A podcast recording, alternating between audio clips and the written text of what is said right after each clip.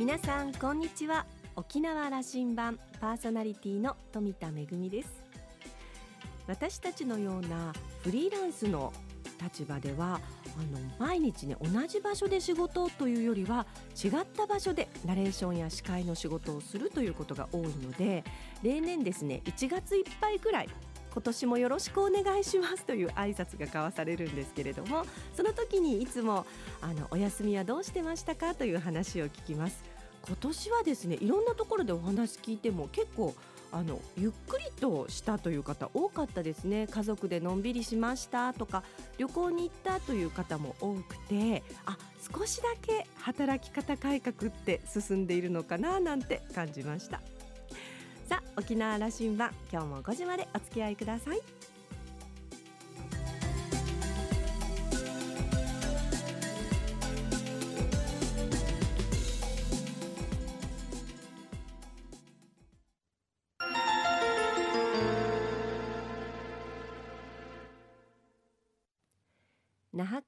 のどこかにあると噂のコーラルラウンジ。今週は琉球大学学長の大城はじめさんとラウンジ常連客で沖縄大学地域研究所特別研究員の島田克也さんのおしゃべりです。大城はじめ先生は1951年生まれ竹富町鳩間島のご出身です。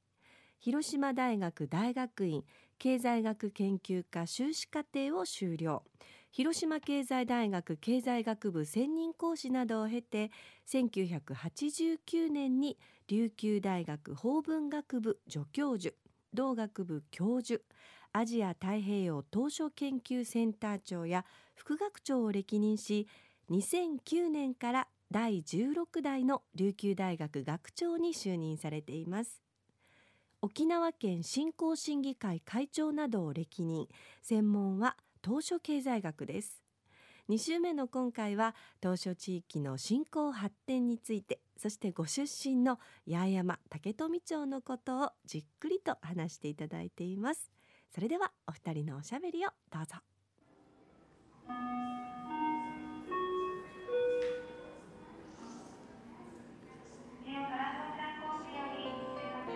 あの先生の分野であるその教育の分野の視点から今の状況で、い、よいよできそうなことがこう見えてきておられるんじゃないかなと思うんですがね、はい。はい、この辺またコメントいただけると。はい、えーと、今今年度からですね内閣府の予算いただいて、まあ、いわゆる15の春を解消しようと、まあ、15の春っていうのは先ほど申しました、えー、あの高等教育大学もない高校もない島々がこう結構あるわけですね。でそこで中学を卒業するとまあ出ていくと それがまあ人口減少の原因になっているということがあって、えー、それを解消しようっていうのが狙いで今あの与那国町で、えー、実証実験をやっておりますが31年度もやる予定ではおります。でこの構想はですねあの 当初教育ネットワークあ当初高等学校ネットワーク構想という、まあ、仮称ですけど で今与那国でやってますでそれを島々で高校のない島々を結んで、えー、やることによってあのバーチャルですけれども あのその島々の生徒がみんな一堂に講義があの授業を受けることができると。でですから あの一箇所で全ての科目を提供するんじゃなくて例えば与那国からは数学をとかですね。あるいは波照間島から英語の授業を配信すると。大東島からは国語の。でそれをみんなで利用することができないかと。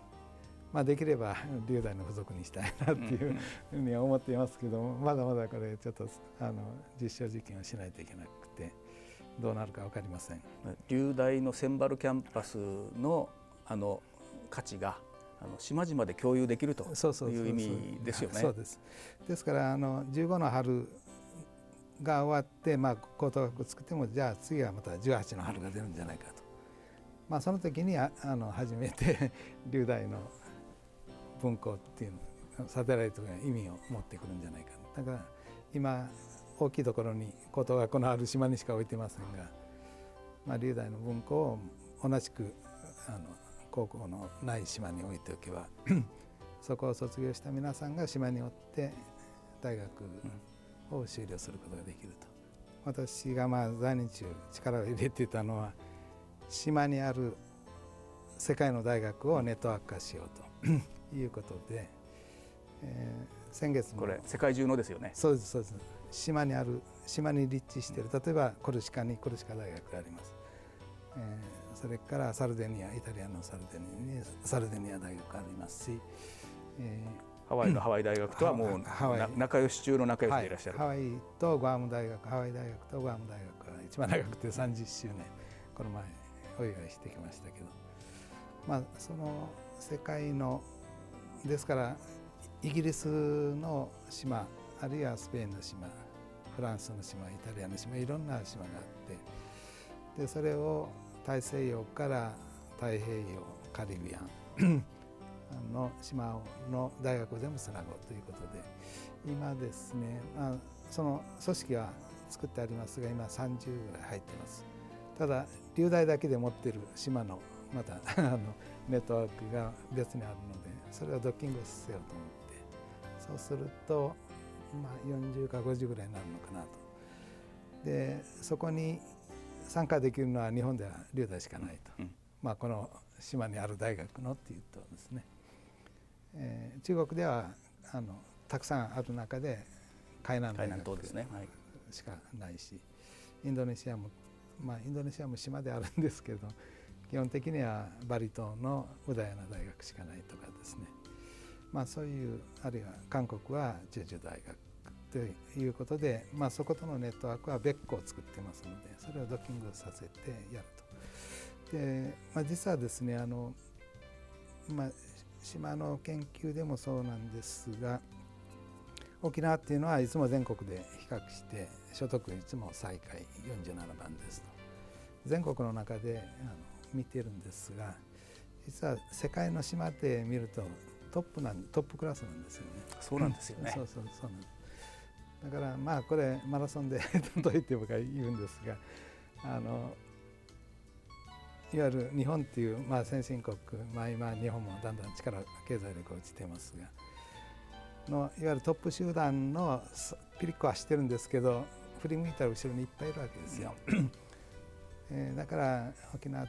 の島でやってることが世界の島のモデル事業になったりする可能性があると思っていましてですね。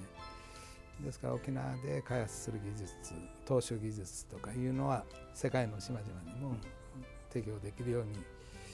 になるということで、まあ、自信を持ってですね島を世界の島をリードしていくということになればいいなと思ってます。島々世界の島々が新たな文明を作るぐらいなことそうそうです、ね、になりますか？なると思いますあの先ほどの話でその陸というかつて海だった発想が陸というものにどんどんこう侵食されて、はい、もう一回海という発想に戻ろうじゃないかと、はい、発想の転換みたいな話ですよね。そうですねそんな時が回ってきてると思う、はい、いうことがあってもう少し海の発想があっていいんじゃないかと。いうこととただ日本でですね問題になっているのは実は今の 21世紀ビジョン沖縄21世紀ビジョンを見て、えー、気づくことはですね言葉言葉っていうのが実は意識の表れであるので、えー、これをなくそうと思ったんですけど審議会でいつも発言していましたがかなり減らしましたけれどもそれでもなくならないのがあるんです。何かって言いますとね沖縄全体を言う時は当初っていう言葉を使うんですね。だけど島々のことを言う時は離島という言葉を使うんですこれはやめやめてくれと どうして当初とみんな一括りにできないのかとまあ極端に言うと離島というのは差別用語だと まあそこまで言いましたけど、元があるところからの離れという言葉になっちゃうわけですからね、はい、ですからまあ今沖縄県庁から見て島々っていうのはそこから離れているところにある島ですと。まあ、これじゃですね全然島の発展には離島振興しいくらやっても、う ん、島の振興にはならないというのは私はもう確信していますが。つまり島の中からあの島のことを考えてそこで必要な施策をやるべきだって行政の、まあ、県庁の目線でですね島を振興させるっていうのはちょっとどうかなと思っています。はい、そこは大きな問題で。私25年前に先生の教えをいただいてから離島という言葉を使わなくなっておりますんで。じわっと伝わって進行計画見てもしかしあの離島という言葉減ってきてはいますよ。だいぶ減らしました。あの当初という言葉に変わってきてはいて、はい、あの離島と当初の関係もそういうことかなと。ありがとうございます。はい、あの先生最後。うんとこれは21日、はい、それこそあの後輩たちに、島々の皆さんにメッセージを出していただきたいなと、あの、勇気が出るようなメッセージをお願いしたいと思うんですが、あまりいいのがなくて、えー、ここから私口挟みません。えー、まずはあの調整70周年おめでとうございますとお祝い申し上げます。えー、まあこれまでの話でもちょっと出ましたけども、まあ島の暮らしっていうのはまあ自然の中でですね歴史文化をに、まあ、歴史文化に支えられて、成り立っております。でこれは、まあ、これまでの我々の先先祖代々こうつながってきた、まあ、あるいは大切されてきた自然あるいは歴史文化っていうのが脈々とこう受け継がれているあの証拠でもあると思ってますね。ですからこれこれを引き続きですね自然あるいは文化を守りながら、まあ、それを生かしていく今度は活用して生かしていく知恵というのが必要ではないかというふうに思っています。まあ、竹富町は9つの友人とからなって、えー、おりますがそれぞれにですね特色があります。えーまあ、どっちがいい悪いっていう話じゃなくて、えー、それぞれの特色があの自然でも似てるところもありますけどそれぞれ違っている、まあ、その9つの島々、まあ、あの無人島まで入れると16でしたかありますので、えーまあ、それこそですねあの竹富町の多様性町としての非常に特色を多様性という形で、えー、示しているのではないかと。だからどこの島にもない。どこの行政区にもないですね、えー、魅力があるそれはたくさんの複数の島からなっているからだと思っています。まあ、私たちはですね、まあ、そういう先人が、えー、守ってですねつないできたあの島の暮らし自然文化 を大切にしながらですね、えー、次の世代に何を残さなければならないか を考えなければいけないと思っています。でこれも私あの他にはあまりまだ 流通してないみたいなんですが沖縄ではあの「ぬちど宝」っていう言葉があります。でこれをですねちょっとあの僭越ですが変えて「ぬちぬゆぬぬちど宝」と変えるとこれかなり意味が違ってきます。だから将来世代までわたってですね持続的に発展していくということを含めています。これは今あのあこの海洋基本法基本計画でもあのもちろんあの触れているところですけど国連があの2030年に向けて、えー、193の国世界の国が調印した、えー、国連開発目標っていうのがありまして SDGs と呼んでます、えー、あるいはグローバルプログラムがあるんですけれどももうそれこそあの 島にも当てはり当てはまりますので、まあ、あの世界の島しょ国地域っていうのが実はこの SDGs の あの目標達成に努力しているところですので、まあ、そこにつなつながっていく。のが主ぬ湯の主ず宝という言葉ではないかと、まあ、自分ではそういうふうに作っております。まあそういうことであの現在世代がどうするかっていうのも大事ですけれども次の世代までやっぱり、えー、考えていくでそのためにもじゃあ今生きてる我々何をするかっていうとまあ大いに議論はやるべきだと思います。まあ、今回のシンポジウムも島々を結んでですね、えー、異なる島々の皆さんの意見を聞きあの考えを聞いてですねそういう異なる意見を尊重しながらですね、えー、醤油を捨てて、まあ、大道につくという、まあ、ありきたりの話ですけれどもそれで我々の将来世代小山子に何を残すのかというところをですね、えー、みんなで知恵を出し合っていければですね素晴らしい竹富町になるのではないかなと思っています。えー、と実はですねあの、まあ、イメージしてみてください。地球っていうのをですねあの宇宙から見ますと小さな島なんですよ地球だって。ですからこの地球の中で右往左往してるっていうのがもう本当にその美しい島っていう、まあ、地球をですね支えてるのは何かって言ったらやっぱりこれ海洋に散らばってる島々であると。まあ、地球が島だったら今大陸と呼んでる島の対地概念ですけれども大陸だってこれ島に過ぎないんですね。まあ、だからそういう島々いわゆる陸地小さな陸地があのあってそれが青い地球をですね支えているということであります。まあ、そういうことを申し上げまして、えー、まあ、竹富町を構成している、まあ、9つの島々のですね、えー、ますますのご発展と、うん、それから町民それぞれの、えー、ご多幸ご繁栄をあのお祈りして私のメッセージにさせていただきます。ありがとうございます。ありがとうございました。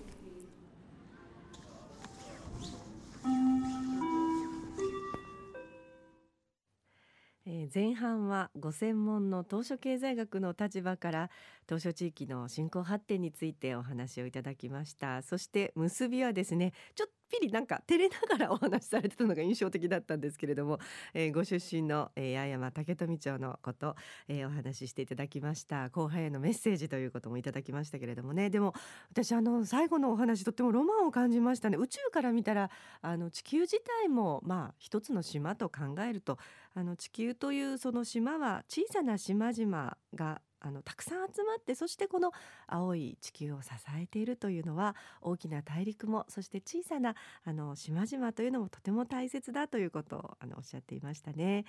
えー、まああの前半のお話では、まあ、あの沖縄は世界をリードしていくんだと沖縄でやってることがもしかしたら世界の島々のモデルケースになることもあるんじゃないかということでそういった島の知恵を世界に提供していきたいというようなお話でした。2週にわたってのお話を終えて島田さんは、えー、大城先生のご専門当初経済学は沖縄が世界をリードしていくという信念をお持ちです。琉球大学はその中心にあります。その哲学的な理念がぬちぬゆぬぬちる宝ということなんでしょうか。沖縄という島嶼地域から新たな文明が生まれるそんな2019年の初夢を見たというコメントでした。今週のコーラルラウンジは琉球大学学長の大城はじめさんとラウンジ常連客で沖縄大学地域研究所特別研究員の島田克也さんのおしゃべりでした。では一曲お届けいたします。1987年のナンバーです。徳永秀明さん輝きながら。素顔にメロディー。焼き付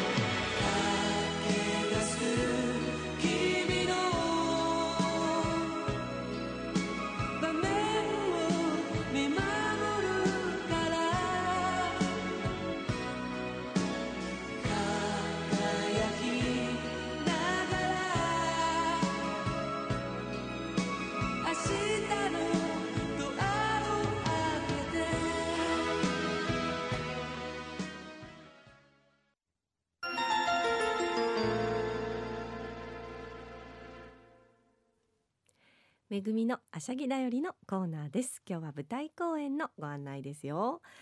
2019年今年は実は組踊りの初演から300年というとっても記念すべき年なんですよね。1719年中国から琉球への札幌市を艦隊するために首里城で初めて上演されたのが組踊りです。えそれから300年経ちました。様々な時代を経て今日まで大切に大切に受け継がれてきた組踊り組うどいと言いますけれども実はうちなんちでもまだご覧になったことがないという方も いらっしゃるのではないでしょうか。そんな方にぴったりの、まあ、入門編も含めた楽しい組踊りぜひご案内したいと思います。今度の土日19日20日パレット市民劇場で行われます、えー、まずはですねワークショップを受講した小学生が組踊りの実演家と一緒に演じる組踊り版のスイミーです。これあの絵本のレオレオニのあのスイミーなので物語は皆さんご存知だと思いますけれどもこちらの組踊り版スイミーそれから本格組踊りということでえ19日は漫才的打ちとえ20日二道的打ち的打ちものが第2部で上演されます。そして第3部はですねどちらもあのサルカニ合戦。こちらもね皆さんあの物語はよくご存知のあのね心優しいカニの親子と意地悪なサルとの物語が組踊りになりました。パレット市民劇場での公演となります。それからあの同時開催で市民ギャラリーの方では知ってる？組踊りということで展示会もありますのでご覧になってから、えー、観劇にお出かけになるとよくねあの楽しめるかなというふうに思います。お問い合わせはシアタークリエイト。ゼロ九ゼロ三ゼロ七四八二九五ゼロ九ゼロ三ゼロ七四八二九五番へお問い合わせください。舞台公演のご案内でした。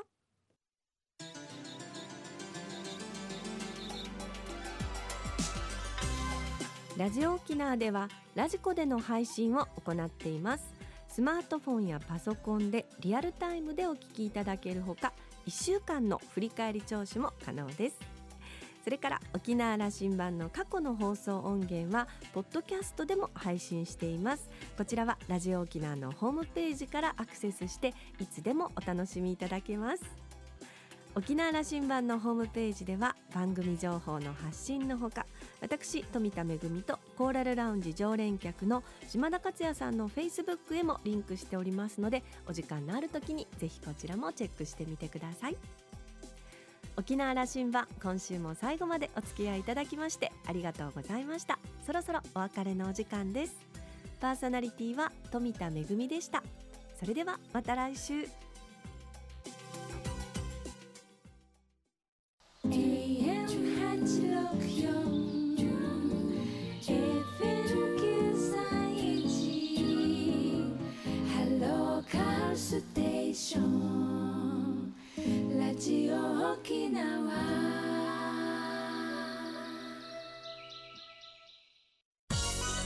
IT 診療祭り20191月18日19日浦添市民体育館にて開催。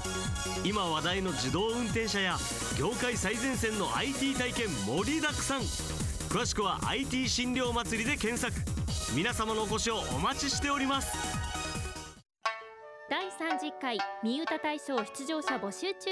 ラジオ沖縄では沖縄民謡の新作のコンクールを開催しています。公開審査会は3月3日日曜日沖縄市ミュージックタウン音市場応募締め切りは1月31日。たくさんのご応募マッチョイビンド5時をお知らせします。JOXR